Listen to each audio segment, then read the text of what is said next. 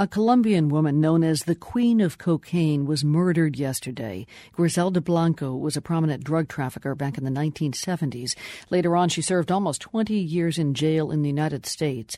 Blanco had kept a low profile since she returned to Colombia in 2004. Among other things, Blanco pioneered the use of human mules to carry cocaine to the United States, and at one point her operation is said to have shipped more than 3,000 pounds of cocaine a month to the U.S. From Bogota, Colombia, John Otis reports. Griselda Blanco was shot dead by motorcycle gunmen on Monday outside a butcher shop in the Colombian city of Medellin.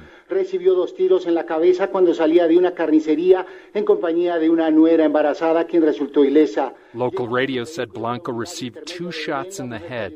She was 69.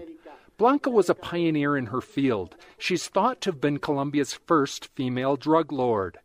She also pioneered a smuggling route between Medellin and Miami that later became the principal corridor for Pablo Escobar and his Medellin cartel. Blanco's criminal organization is thought to have shipped a ton and a half of cocaine to the United States every month. Blanco was also deadly.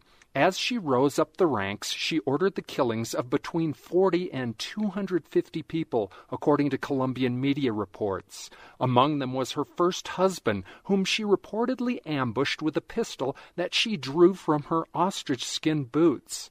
Not surprisingly, one of her nicknames was the Black Widow. But Blanco never became a household name because she was arrested in 1984 and extradited to the United States. That helped clear the way for the rise of Escobar. Blanco served 20 years in prison on drug trafficking and homicide charges before returning to Colombia in 2004. She apparently led a low profile life in Medellin. Fernando Quijano is the director of the Medellin based Corporation for Peace and Development. Del fin de, un, de, un, de, toda una, de toda una historia criminal. It is the end of a long criminal history. She was elderly and it served prison time in the United States. Within Medellin's criminal underworld, grudges die hard, and Blanco was finally tracked down and killed.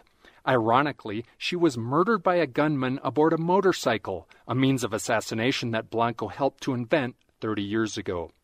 For the world, I'm John Otis in Bogota, Colombia.